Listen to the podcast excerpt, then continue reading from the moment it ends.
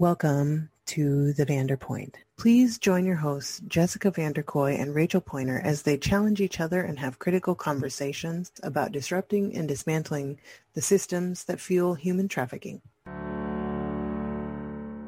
even though I grew up in a really small community and a really religious community where that community care was pretty embedded, I just didn't realize how rooted in white supremacy and, and toxic Christianity it was. But it was something that Rachel said in a I don't even know what to call that essentially a support group for service providers um, where Rachel would constantly say that we heal in community. And I thought for the longest time that she was talking about our clients, that our clients heal in community. And that's why we have to be support for them, right? We have to help them build community. We have to help them find supportive people and so on and so forth. And instead, I think she was really not just talking about our clients, right? We all heal in How about community. I wasn't talking about our clients at all? right. Right. I'm like, I just completely, I was so focused on the clients and not on myself or my community at that time mm-hmm. that it wasn't even something that I was like, oh, that's for me. Mm-hmm. That's for me. Because I was so in the fixer, helper, white savior mindset. Yeah. Yeah. It took me like a year and a half to to come to that realization, even though I had been quoting Rachel for that whole year and a half. I didn't understand. You didn't it. tell me that part. well, and that's I think part of the starting point of dismantling some of this is like the idea of what's good. It, I hope this there's isn't history of this, but it makes sense to me. It's like a uh, what's good for the goose is good for the gander right? So the idea of what I advise you to do as a human being, right? Or I offer feedback or I create a, a system of connection and support is also something I'm willing to do myself and I see value in it as a human being. So when we would do yoga with clients, right, the messaging was yoga is good for your body. Yoga is good for your mind and having that brain break and recognizing emotions and tensions and things that go on in your body after trauma. Um, but I'm not asking you to do this because you're you, you're the one down, you're the helpee. I'm doing this because um, it's good for all human beings. And in fact, we're going to do it together. And I think that in, you know, in programs, I think that's the starting point of dismantling some of this power and control in the roots of within in these oppressive systems yeah. is that we don't set it up where it's like, you know, have this this big system of these are the things you should do to make you feel better. It's like, damn, we're all human beings trying to be our most authentic self, certainly always want to be safe, to feel safe, and to be in worthwhile reciprocal relationships. That is a condition that I think we all want. So let's create it together. And I think that's part of what you're talking about in those, that community movement, right? That um, mm-hmm. not just giving and volunteering your time, but how are we elevating all of this? And I would argue that taking care of yourself is actually a way that you start that. Mm-hmm. Um, Absolutely. Coming to your mm-hmm. community healthy um, yeah. and well, coming to your job well, coming to your relationships well is an act of social justice. Mm-hmm. Um, is a way that we dismantle this, and then we model it for for the people that we get to walk alongside with in sometimes the most difficult times of their lives. Mm-hmm. Like, how freaking awesome is that? mm-hmm. I have been working on volunteering more, right? And in spaces that build community for me. And one of those has been like trash cleanup in my neighborhood to help keep my space clean and because I'm a white person in a predominantly in a neighborhood that is predominantly black and brown folks and that is up and coming uh probably going to be gentrified next, right? So if I'm going to exist in this space and exist in this community that I'm not a part of as a white person, I'm going to try to do my part to keep it, to do my part to keep it clean and nice for the environment, right? I have been wanting to do that and be outside more and do more nature things. And so i am going to start volunteering for uh, uh, some other other nature thing. I haven't decided exactly yet. And i know i have a client who would absolutely love that. And i texted her this morning like hey i'm going to start volunteering weekly. Would you like to do that with me? Because i'm already going to do it right So I would love for her to have the opportunity to do it as well because it's something we've talked about for the two and a half years I've worked with her. And then that hopefully can also give her a, a different space for community as well but yeah, it's really, it's amazing to me when I do trainings with folks about like, how do you work with trafficking victims? How do you work with people who have been trafficked? And I'm like, just like be a human being. Um, people always look at me like, like I'm nuts when I say that. It's got to be more complicated. Than, no, it's not actually. It's, it's really not. It's really not. It's so simple. It's like not like being a parent, but being a parent in the way of like just expressed interest in the things that they're interested in have conversations with them about the things that they're passionate about. Like just interact with them like they're a human being um, and not just a client that you're expecting um, certain success, certain results, certain goals to be met. Mm-hmm. And that's the mm-hmm. only reason you're interacting with them is to make sure that they've made progress on these goals that you've outlined for them. That doesn't heal, right? That doesn't save, that doesn't fix, that doesn't build mm-hmm. anything. Well, and you pull on that thread a little bit, it takes you back to the the systems that we we look at in nonprofits and back into the white supremacy piece, which is your performance as an employee hoping to get paid 50 cents more an hour on your review could be measured potentially as to whether or not the people that you're working with had met the goals a well-to-do feel-good lady decided she was going to donate money for to be able to fund your program. I mean, if you pull on it, yep. right? Mm-hmm. And and or so federal funding, right? Federal right. funding directly from our government that is white supremacist through and through. Right.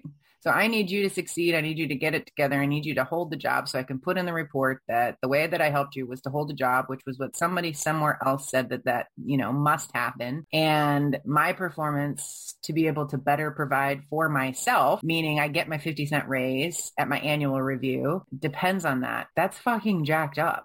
Like, I mean, it, I mean, I know it's true, but when you spell it out, it's like, well, well, not only does it not help anybody, but holy pressure. I mean, it's called oh, coercion. Then, coercion is the word you're looking for. Coercion yeah. is exactly the word. Exactly the word. and then let's not talk about the executive directors that are making six figures while most direct care staff who happen to be black and brown people, queer and trans people are making anywhere from 12 to $18 an hour.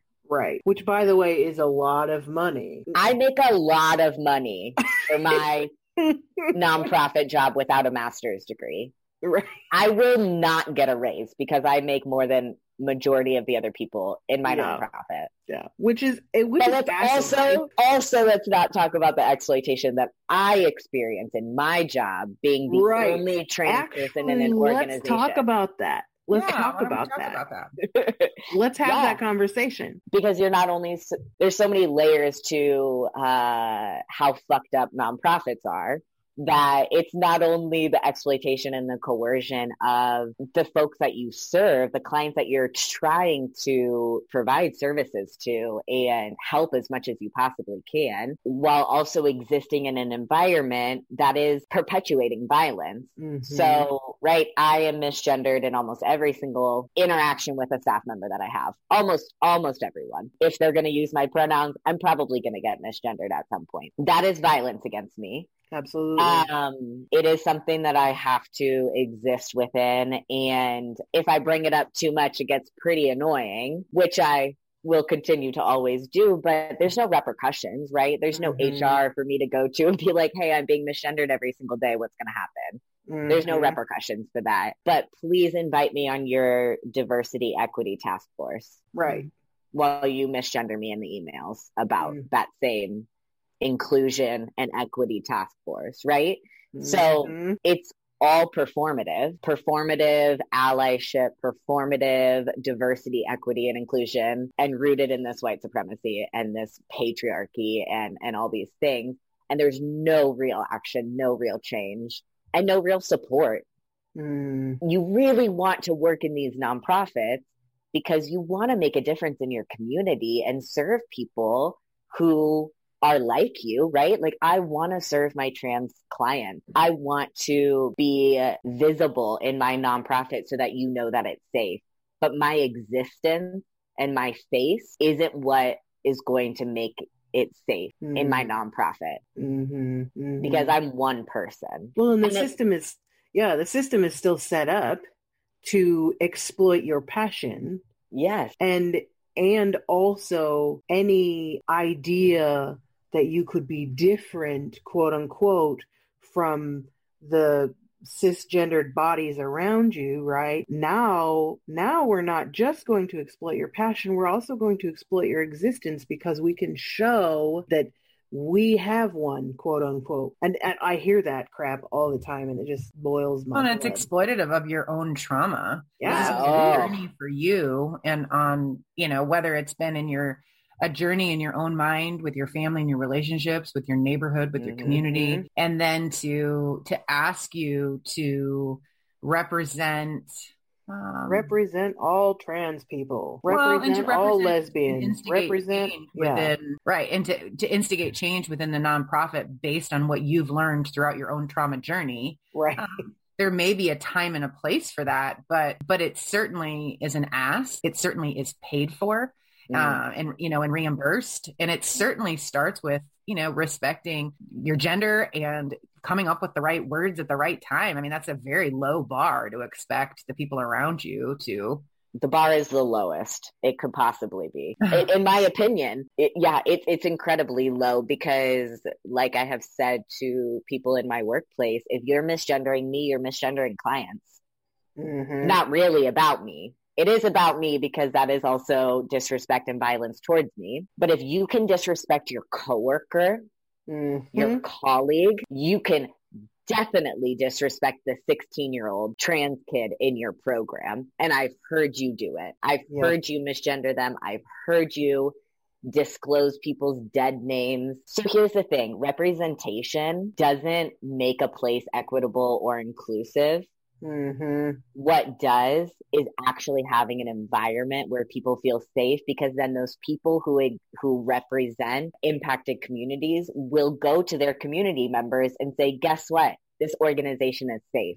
This organization mm-hmm. is a place that actually serves us and supports us. You posting my face on your social media account or whatever doesn't do anything. How are we represented? How, what does word of mouth in our community say, right? Word of mouth in our community says that trans people are not safe in our homeless shelters. If your homeless shelter puts out, you know, a post about Trans Day of Visibility on their Facebook page, cool, good job it does nothing. Also, I highly doubt that they would do that, but it does nothing. it's performative because we already know that it's not safe to go there. Mm-hmm. We're not going to start going there because of your performative Black Lives Matter post. Right. right? So embedded in these structures and people in the community know mm-hmm. what places are safe and what places are not safe. And you're also, if your workplace, your nonprofit isn't getting quote unquote diverse applicants for your jobs, then you're not a safe nonprofit. Right. You're not a safe work environment. We talk to each other. It's amazing. Yes. We communicate about the violence that we experience in these workplaces. Mm-hmm. Well, we also communicate when it's safe, though, right? Like, right. I mean, if I'm not saying anything, that says it's not safe. Exactly. Like, Exactly. It, means I tolerate it. It doesn't right. mean it's safe. Right. Like silence speaks. And maybe I'm working within to try to create safety as much as I possibly can. Or it's but a coercive situation where I have to just deal with it. right. I don't know. I'd really like to get some medical care this year in right. terms of my transition. And the only way to do that is to have health insurance. And the only way to have health insurance is to have a job. So I have. Which is a whole nother thing, right? Like health insurance, that health insurance piece is a whole nother thing. It should never be tied to your employment. Oh, ever. Oh gosh. Yeah. Yep. Yeah. But it is. Why? This is another way that we can coerce you into doing what we tell you to do. Absolutely. Well, you've got all your your eggs in one basket. I mean, mm-hmm you lose your job, you lose you lose your income, you lose your health insurance, and so it's a way to keep people to stay longer, to put up with more, to be exploited at higher levels because mm-hmm. it's like, well, I can't leave. I have to have health insurance. I've got a chronic condition or you know, I don't have a way to pay for surgery or you're a parent and you're trying to provide for your kids. So it's, you wait it that way and it keeps people stuck in longer, right? Mm-hmm. It, it mm-hmm. allows that, you know, that bar, that low bar, just when you think it can't go lower, it does, right? and we bring it back to exploitation and our work with folks, you know, who have experience trafficking and and exploitation in this way it's like you know i've talked to some folks who have done survival sex work where it's like okay either i do survival sex work or i go work at mcdonald's for nine dollars an hour mm-hmm. and sometimes you're a homeless teenager and you can't you don't have a stable place to to live so you can't hold down a job maybe you do that survival sex work so you can make some quick money right mm-hmm. maybe you sell some weed right?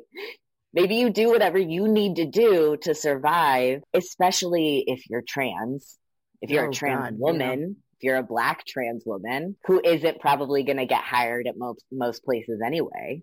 Right. So again, just being primed for that specific type of exploitation. Mm. And if we're mm-hmm. talking the intersex of transness, the fetishization of trans bodies mm. and trans women and black trans women's bodies have a direct correlation to the trafficking of, of trans women and the purchasing of trans women for sex. Mm-hmm, mm-hmm. It's all wrapped up into it. And we know who is who is buying, right? Mm-hmm. We know it's white men, middle, upper class white men who work in your schools, who work in mm-hmm. your court systems, who are absolutely police officers, who are mm-hmm. government officials, who are in every right they're your uncles they're your cousins. I think they're mm-hmm. also bankers. Yes. They're bankers they're everybody they're everybody. But we can't have that conversation, right? Because like we don't want to know. Well, and the solution, like the that's where you know the when we look at the patriarchy, we look at these systems of oppression. We have to have good and bad, right? We have to have we have to have you know a man who was trying to control, who chose something bad, mm-hmm. and you have to have those dynamics there to have it make sense to have it almost give permission for the pr- crime to occur. I mean, look at look mm-hmm. at look what we've done with with prostitution and the history of that. There, other than some some short grants or stints of action, most states, and at least here locally, um, have never really looked at accountability for that crime. Because like you said it's locker room talk. It's boys will be boys. It's it's white men competing competing with status among white men and dominance through mm-hmm. sex and ownership. And we discount it. Boys will be go at boys. We discount it with you know well he made a he made a bad decision. His job has been stressful right? And we create that narrative for the person who is driving the business. Mm-hmm. And everybody is victims under patriarchy and capitalism. One hundred percent. Like, 100%. why are these men buying sex? Mm-hmm. Why are they specifically buying sex from trans women? What is it about that that is so enticing, that is off limits in our society, really? Mm-hmm. mm-hmm. And we, I mean, even with traffickers, right? We can empathize with people who are pimps and who are traffickers because, again, they're also victims of a system and a mm-hmm. society that exploits and and create creates so many barriers to whatever success supposedly looks like, right? So, and again, we learn how to be in relationships by being in relationships. So if you grew up in an environment where, you know, abuse and uh, was completely normalized and trafficking was normalized, then you might do it too. Mm-hmm. You might not really, I mean, think about how many folks who are victims also recruit, right? Trauma upon trauma upon trauma. And mm-hmm. um, all stemming back to a lack of accountability to the systems that create this. I appreciate the mention of how the you know white supremacy, this capitalism, looking at trafficking as a business actually harms everyone that's involved. Mm-hmm. Um, And so when we look at dismantling or getting rid of the crime of trafficking, right? Like our systems have always gone to sort of these siloed kinds of things. But if you look at like a business where you, you know, I used to give the example of, you know, you sell, you're selling wool socks in Florida, right? There might not be a demand for it. Do people just shut down their business? No, they, they move to a state that gets cold, right? And um, is the person who wants socks going to say, you know what, I'm just not going to have a need for socks anymore because this person's not selling socks anymore. No, they go to a different corner of the world to go get their socks. And so in order to dismantle all of this that's happening, right? Or the guy that's making the money selling the socks, right? They find something else to sell. They they repackage it, they relabel it. They so if we look if we're able to put the context of a business and capitalism and the way this works on the frame of trafficking, I think it helps to explain why just taking one of the one of the pieces out of it, meaning we are going to give, you know, lots of funding to help people find housing and healing services and and pay people to walk alongside them that's an important component but if we're never willing to look at the trauma and the need to earn money um, and capitalism that often is rooted in why someone starts trafficking in the first place, right? And is impacted in the system. And we're not willing to look at why grown ass men are seeking undercover sex with trans women um, because they can't be authentic and safe in the spaces that they're in. We will never be done with this exploitation.